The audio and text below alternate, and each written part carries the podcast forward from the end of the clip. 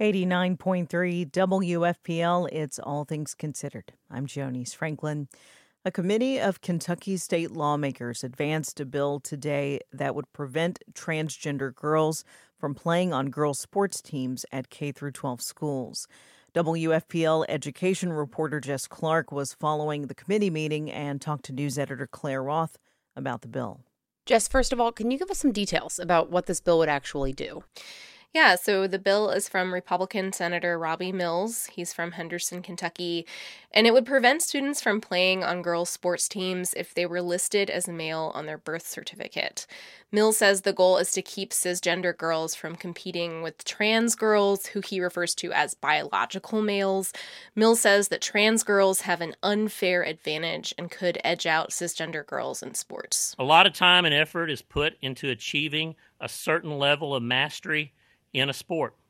And it would be crushing for a young lady to train her whole career to have it end up competing against a biological male in the state tournament or state finals. Okay, so that hypothetical example he gives there, is that sort of thing actually happening here in Kentucky? Mills himself admits that he hasn't heard of anything like this happening in Kentucky. Even nationally, it's really, really rare.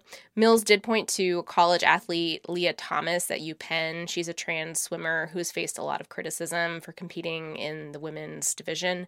And then he also pointed to one instance in Connecticut that's gotten a lot of national attention too, where a cisgender high school girl is suing over having to compete against two transgender students.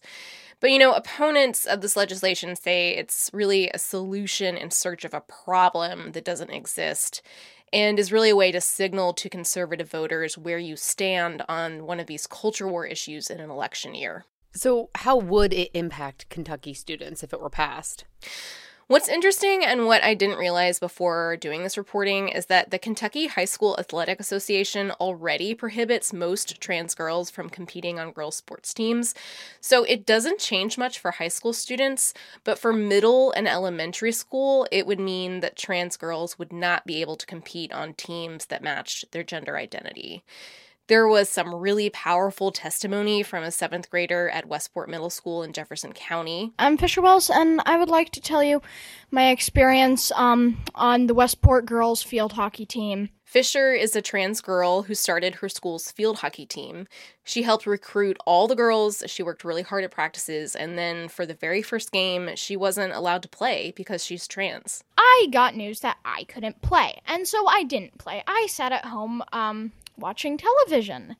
But later it was resolved, and then I started to find out how disgusting the reason I couldn't play was. So now she is allowed to play, but if this bill passes, she won't be allowed to anymore. Who else spoke at the committee meeting today? There was also a Breckinridge County second grader named Cedar. She came with her mom, Ray Struble.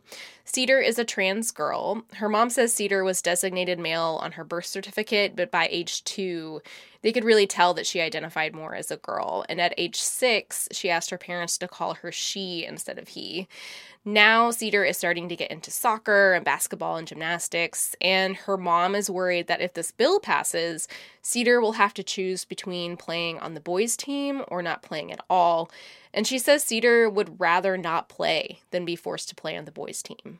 Here's what Cedar told lawmakers I decided to talk to you today because I want to help my friends play sports on girl teams. Playing on a girl on a girls team should be our right as a girl. Not just my right, it's all girls' rights because there are other trans girls out there like me. So, were lawmakers moved at all by this testimony? You had some Republicans saying they don't judge anyone for making the choice to be trans, which, you know, being trans is not a choice. But there was some kind of softening of the rhetoric. Ultimately, however, it didn't change their minds, and the bill passed out of committee 9 to 3 along partisan lines. WFPL's education reporter Jess Clark, thanks so much for taking the time today. Thank you.